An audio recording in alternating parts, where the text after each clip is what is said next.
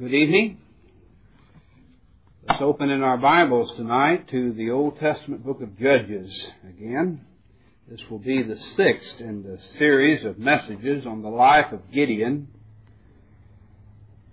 the life and call of Gideon, and tonight we look at the subject of putting out the fleece. Putting out the fleece. We come now to verse 35 of Judges chapter 6. Speaking of Gideon, he sent messengers throughout all Manasseh, who also was gathered after him. And he sent messengers unto Asher, and unto Zebulun, and to Naphtali. And they came up to meet them. And Gideon said unto God, If thou wilt save Israel by mine hand, as thou hast said, behold, I will put a fleece of wool in the floor. And if the dew be on the fleece only, and if it be dry upon all the earth beside, then shall I know that thou wilt save Israel by mine hand, as thou hast said. And it was so. For he rose up early on the morrow, and thrust the fleece together, and wringed the dew out of the fleece, a bowl full of water. And Gideon said unto God, Let not thine anger be hot against me, and I will speak but this once. Let me prove, I pray thee, but this once with the fleece. Let it now be dry only upon the fleece, and upon all the ground let there be dew. And God did so that night, for it was dry upon the fleece only, and there was dew on all the ground. Here we have Gideon's final test as recorded in the Word of God of the Lord. In spite of all that the Lord has done to assure Gideon that he will be with him in the overthrowing of the Midianites, Gideon is still asking for more signs of the Lord's presence in his life. Now when God makes promises and He makes His mind known, it then is incumbent upon the one receiving that understanding to act upon that understanding in faith. Notice what Gideon stated. This is not a matter of a person trying to discern something which is unclear in the will of God. The will of God, as we try to interpret it in providence, is not always clear. Because God's ways are in the sea. That is, He walks in paths which is not always clear for us to understand. And when that is the case, then we must live by faith in the principles of the Word of God. But this is not an issue of Gideon having problems knowing whether or not that God wants him to do something. For notice in the text, verse 36, If thou wilt save Israel by mine hand, as what? As thou hast said. And twice he repeats that. He knows that God has stated that He's going to use him as the instrument of deliverance, but he keeps asking for a confirming sign of the Lord's presence. Now this was a, a request was, was without excuse. And it showed that Gideon's heart was still filled with doubt and uncertainty. That as great as the assurance of the Lord had been in already giving him a sign and many other illustrations of his presence as we have already seen, he wanted more and more and more. And so he calls the messengers together from the various tribes and this is the gathering of his army. And Gideon will go down, not only being remembered for his putting out the fleece, but his army of 300. And we'll be examining that in the weeks to come. So he sends out for the messengers and the army begins, the militia begins to rally for battle. And then Gideon makes this request. He says, Lord, now to know that you're with me and you're going to save Israel by my hand, I'm going to put this fleece of wool and animal skin, obviously of some type, in on the floor tonight. And if dew shows up on the fleece and there's no dew on the ground, then I know that you'll be with me. And God condescended to grant Gideon's request. Now the dew falls whether men pray for it or not. This is a supernatural intervention of God, much like Joshua requesting for the sun to stand still. And it did so. Men do not cause the dew, what we say, to fall, and they don't cause it to be without dew. But here, God worked, and the animal skin was wet, even to the point of wringing out a whole bowl of water out of it. Evidently a very wet skin indeed, and nothing on the ground. Well, now you would think that Gideon would just get up rejoicing, like a child on Christmas morning. But that's not the case. He said, now wait a minute, let's do this once more. And this time, let's flip the thing over. Let's let the dew be on all the ground and let the fleece of skin, let it be dry. Now Lord, I don't want to make you mad against me. But I just want to prove you one more time what he says there in verse 39. Let not your anger be hot against me. And I will speak but this one more time. Let me prove, I pray thee. Isn't that something? How it is God who proves men to see what is in men, not men who prove God to see what is in God. God tests us, but we are not authorized to test God to see if His Word is to be true or not. Now God puts us through many trials and testings.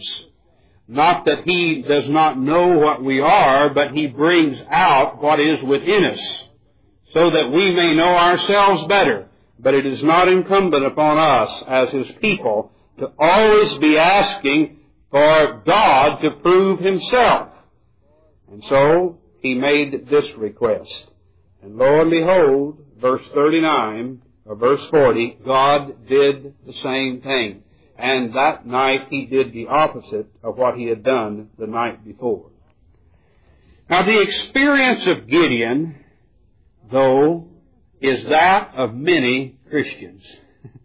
In fact, I may say of all Christians at various times in the life.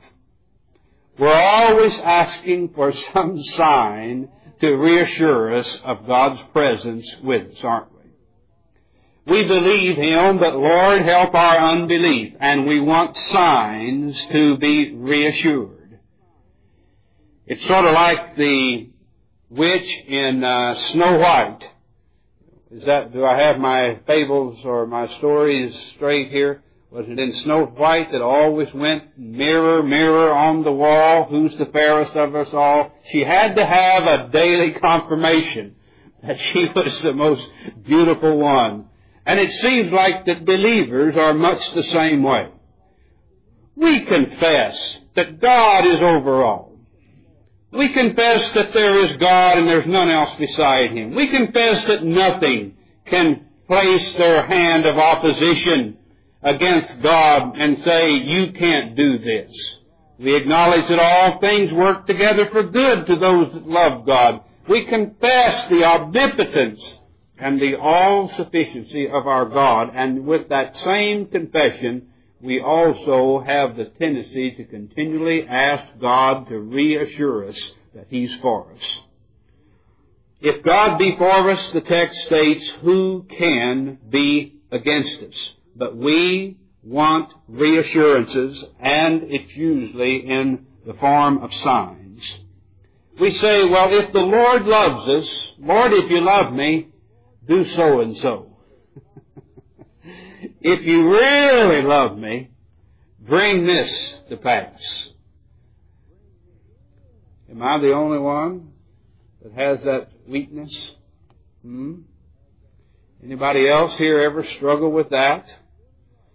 Lord, now if you really love me, why, get me out of this hospital bed. If you really love me, why take care of things at work. Lord, if you really, really, really love me, why take care of my family problems. And then God, as He is so prone to do, condescends and grants those things, and we haven't stopped thanking and rejoicing Him until we start again. Now, Lord, there's this other matter over here. if you really love me, would you take care of this? And this shows that we have Gideon's nature in us just as Elijah had a, was a man of like passions, so or rather Elijah had his difficulties with faith in God, so we are made up of people of like passions. Isn't it a remarkable book that we're dealing with? A book which is so open and so honest. A book which gives us the holy character of God, who never fails, who never does anything wrong, and who loves and glorifies himself and his people, who is proud of his people, and yet he shows, as one fellow said, he shows all the warts on their faces. He not only tells us how lovely his people are, but he brings out their shortcomings as well. Now that's why that if men had written this book, they would not have told the things that are recorded in this book. If you were going to write a book about your family members, I guarantee you that the best chances are I'd only hear the good and lovely side of your family. You wouldn't tell me about all the problems and all the difficulties that you have in the family. God is open. He tells us about His people, His sons and daughters, and He tells us about their shortcomings as well as their strengths. If the Lord loves us, we say, now Lord, do such and such. I don't know of the times in which that I have talked with people in the hospital and they have begged and pleaded. I mean, tears running down their cheeks. Preacher, pray that God will get me up out of this bed. Oh, if He'll just do that, I'll just start coming to church and I'll just, I'll just do any, I'll serve the Lord from here on out. Oh, they want the assurance that God is with them. And God raises them up and you don't even see them come the first Sunday uh, to church. Isn't that a remarkable thing? And isn't a remarkable thing about the condescension and long suffering and patience of God? God knowing that we, how we will respond, yet He goes on and blesses us and asks us and gives us things in which he knows that we will not even handle them many times appropriately. Here we see in this passage the condescension of God. He gives Gideon what he wants. The sickness is taken away in the life of a believer. The burden is removed. The perplexing problem is solved. Prayers are answered. But instead of accepting this and resting in the daily contentment of living under the eye of God's providence with as the evidence of God's favor, we as Christians are not content and we're prone to ask for still greater demonstrations of the presence of God. In fact, the truth of the matter is the demand for a sign on the part of Gideon is simply an expression of doubt and unbelief an expression of doubt and unbelief because he had already been given ample understanding of the mind of God. Now there's something about asking for signs and always having the tendency to wanting to have God reassure us of His presence. When God grants these favors, as He did here with Gideon, instead of increasing the faith of Gideon, it only strengthened Gideon's doubt and made him desire to have more reassurance of God's presence. It's much like getting on drugs or some chemical dependence. You know, the people who, who follow in, fall into that trap say, well, I need just this much to get me up to where I can face today. And they take that, and then that soon begins to wear off, and what do they have to have? They've got to have more than they had the first time. Until before long they become hooked on the whole procedure. And they found, find that they are dependent upon the very thing which they thought would give them relief.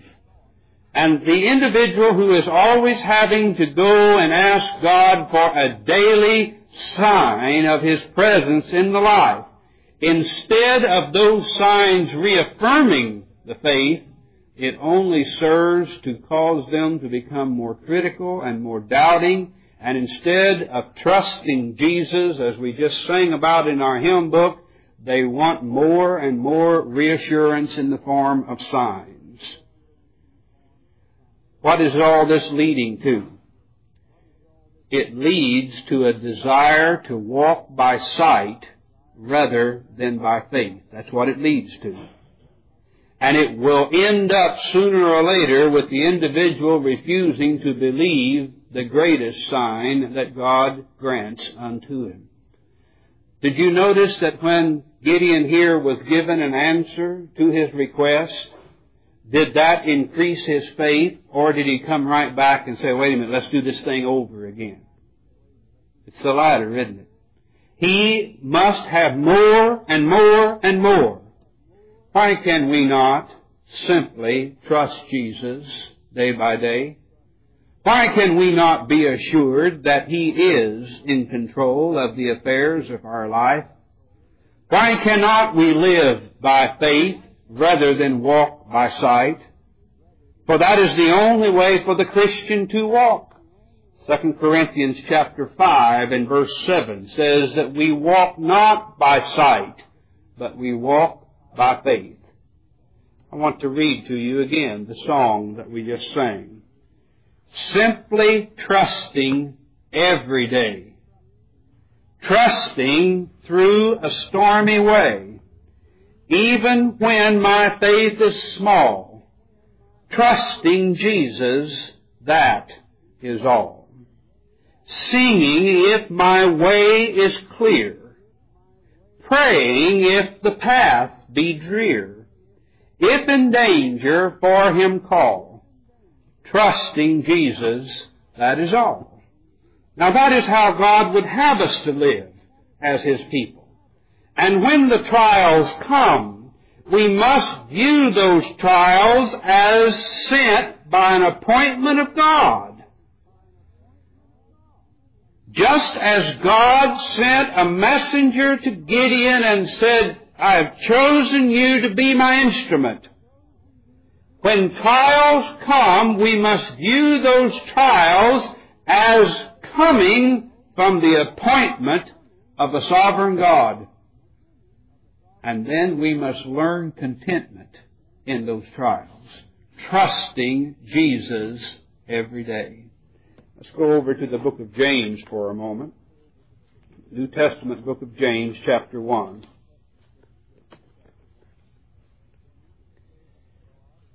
James, a servant of God and of the Lord Jesus Christ, to the twelve tribes which are scattered abroad, greeting. My brethren, count it all joy when you fall into divers or diverse temptations or testings, knowing this, that the trying of your faith worketh patience. But let patience have her perfect work, that ye may be perfect and entire, wanting nothing.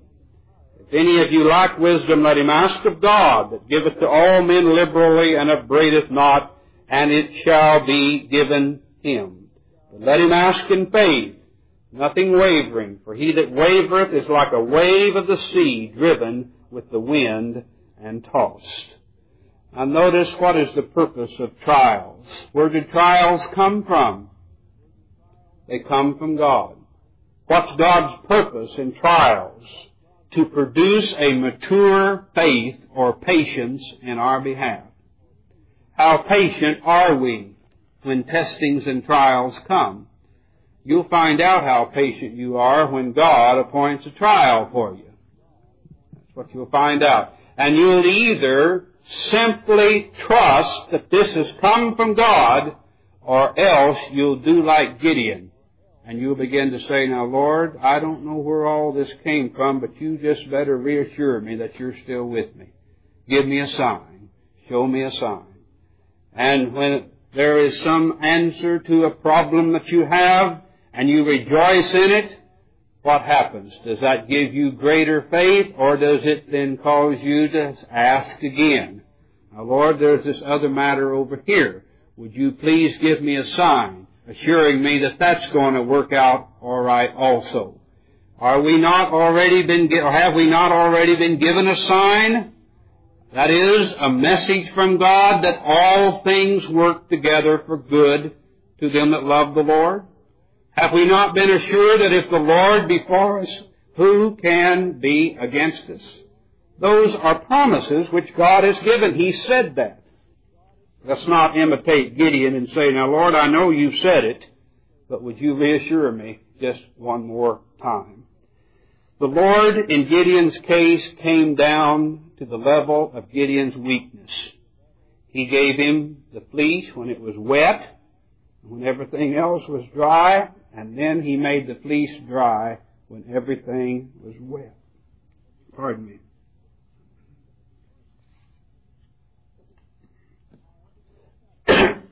However you spell it, a wet fleece or a dry fleece, it spells unbelief. I don't care how it comes out. Whether it's wet or whether it's dry, it's a sign of unbelief. To go by a sign is to miss living by faith. That is the lesson that I'd have us to be left with tonight. And the secondary lesson is to marvel at the condescension of God to come down and be patient with people like we. That's what we ought to marvel in. Now I hope that in the message tonight that no one will leave and say, well, all the other people here at Oakland Baptist Church may have that problem, but not me.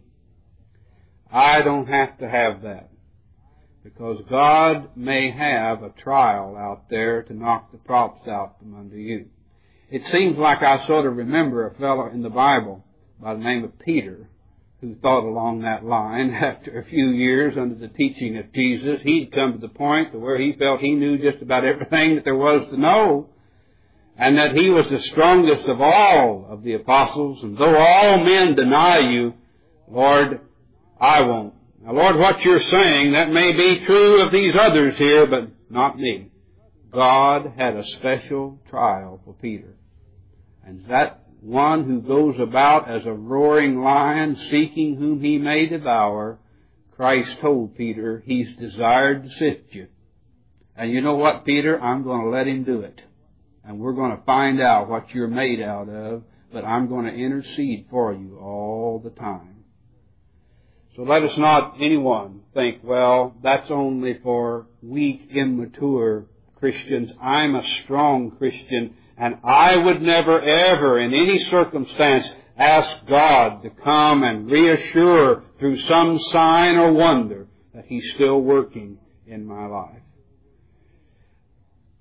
As I think back upon some processes of God's dealing with me, the times in which that I was the most perplexed, now I can look back and see God's hand the clearest in.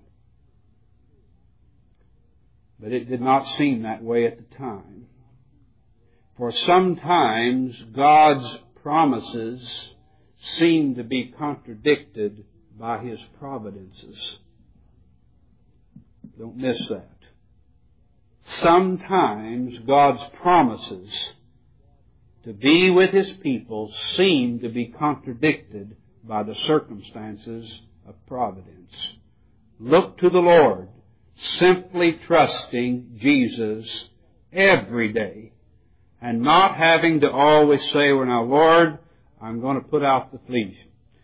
I heard of a couple in Bible college, two fellows, and uh, they were struggling in school and everything, and they got to the point where that they kept asking the Lord for a sign until where it was just everything that came along.